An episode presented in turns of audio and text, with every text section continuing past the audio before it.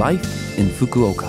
फुकुओकामा जीवनयापन यो फुकुओका सिटीबाट प्रायोजित कार्यक्रम हो नमस्ते ओहाई गोजाइमास म सरिता यो लाइफ इन फुकुओका कार्यक्रममा फुकुओकामा बस्दै आउनुभएका नेपालीहरूका लागि सुरक्षित भई आरामदायक जीवनयापनका लागि आवश्यक जानकारीहरू नेपालीमा दिने आइरहेकी छु। हरेक हप्ताको बिहिबार यो कार्यक्रम म सरिताको साथ सुन्न सक्नुहुन्छ। छोटो समयको यो हाम्रो कार्यक्रम सुन्दै गर्नुहोला। फुकुओकामा जीवनयापन आइतबार चौध तारिकमा मर्डर्स डे परेको छ। हरेक वर्ष मेको दोस्रो आइतबार जापानमा मर्डर्स डे मनाइन्छ। हामी नेपालीहरूको आमाको मुख हेर्ने दिन गएको अप्रिल बिसमा परेको थियो। जापानमा मर्डर्स डेमा आमाप्रति कृतज्ञता व्यक्त गर्ने दिनको रूपमा धन्यवाद भन्दै कार्नेसन फुल दिने चलन छ। विशेष गरी रातो रङको कार्नेसन फुल लोकप्रिय छ किनभने यसले आमाप्रतिको माया साँचो माया मायामा विश्वास आदिलाई जनाउँछ जसले गर्दा मातृ दिवसमा यो फुल दिन उपयुक्त मानिन्छ। फुल दिनुको साथै आमालाई मनपर्ने उपहार दिने चिठी लेखेर दिने वा बाहिर सँगै खान गएर आमासँग समय बिताउनेहरू पनि धेरै हुन्छन्। उपहार दिन वा व्यक्तिगत रूपमा भेट्न गाह्रो भएको अवस्थामा शब्दहरूद्वारा कृतज्ञता व्यक्त गर्ने व्यक्तिहरू पनि हुन्छन्। तपाईँहरूले पनि नेपालको आमाको मुख हेर्ने दिनमा आफ्नो आमासँग फोनमा कुराकानी गर्नुभयो होला। अब जापानको मर्डर्स डेमा पनि आफ्नो आमाप्रति कृतज्ञता व्यक्त गर्ने सम्पर्क गरी हेर कसो होला?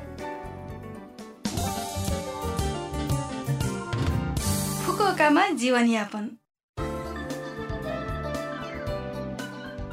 फुकुका सहरमा नयाँ कोरोना भाइरस विरुद्धको खोपका लागि इच्छुक सम्पूर्ण व्यक्तिहरूले ढुक्क भएर खोप लगाउन सुनिश्चितका लागि काम भइरहेको छ। वर्ष दुई हजार तेइसमा पनि नयाँ कोरोना भाइरस विरुद्धको खोप निशुल्क लगाउन सक्नुहुन्छ। मे आठदेखि अगस्तसम्म Omicron strain compliant bivalent vaccine प्रयोग गरेर वसन्तको खोप कार्यक्रम सुरु हुन गइरहेको छ। पहिलो र दोस्रो पटकको खोप लिइसकेका पछिल्लो खोप लिएकोबाट तिन महिना कटिसकेका पैँसाठी वर्ष वा सोभन्दा माथिका व्यक्तिहरू तथा बाह्र वर्ष वा सोभन्दा माथिका र चौसाठी वर्ष वा सोभन्दा तलका उमेरका अन्तर्निहित रोग भएका व्यक्तिहरू चिकित्सा कर्मीहरूलाई लक्षित गरिएको छ। सेप्टेम्बरपछि सडकको खोप कार्यक्रम सुरु गरिने भएको छ। पहिलो र दोस्रो खोप लिइसकेका पाँच वर्ष वा सोभन्दा माथिका व्यक्तिहरूलाई लक्षित गरिएको छ। खोप कुपन पाउनु भएपछि बुकिङ साइट वा खोप सेन्टरमा बुकिङ गर्न सकिन्छ। खोप कुपन हराएका वा प्राप्त नभएका महानुभावहरूले पुनः जारीको लागि आवेदन दिन कृपया कल सेन्टरमा फोन गर्नुहोस्। विदेशबाट फुकोका सहरमा आउनुभएका महानुभावहरूले यदि खोप लगाउन चाहनुहुन्छ भने खोप कुपन जारीको लागि निवेदन दिन आवश्यक छ।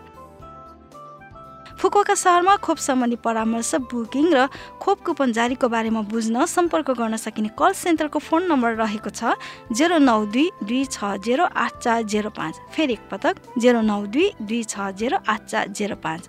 हरेक दिन बिहान आठ तिसदेखि बेलुका पाँच तिस बजेसम्म कल स्वीकार गरिन्छ। नेपाली अङ्ग्रेजी चाइनिज कोरियाली भियतनामी आदि सातवटा विदेशी भाषाहरूमा यो सेवा उपलब्ध छ। यो फुकुका सहरबाट जारी सूचना थियो। यो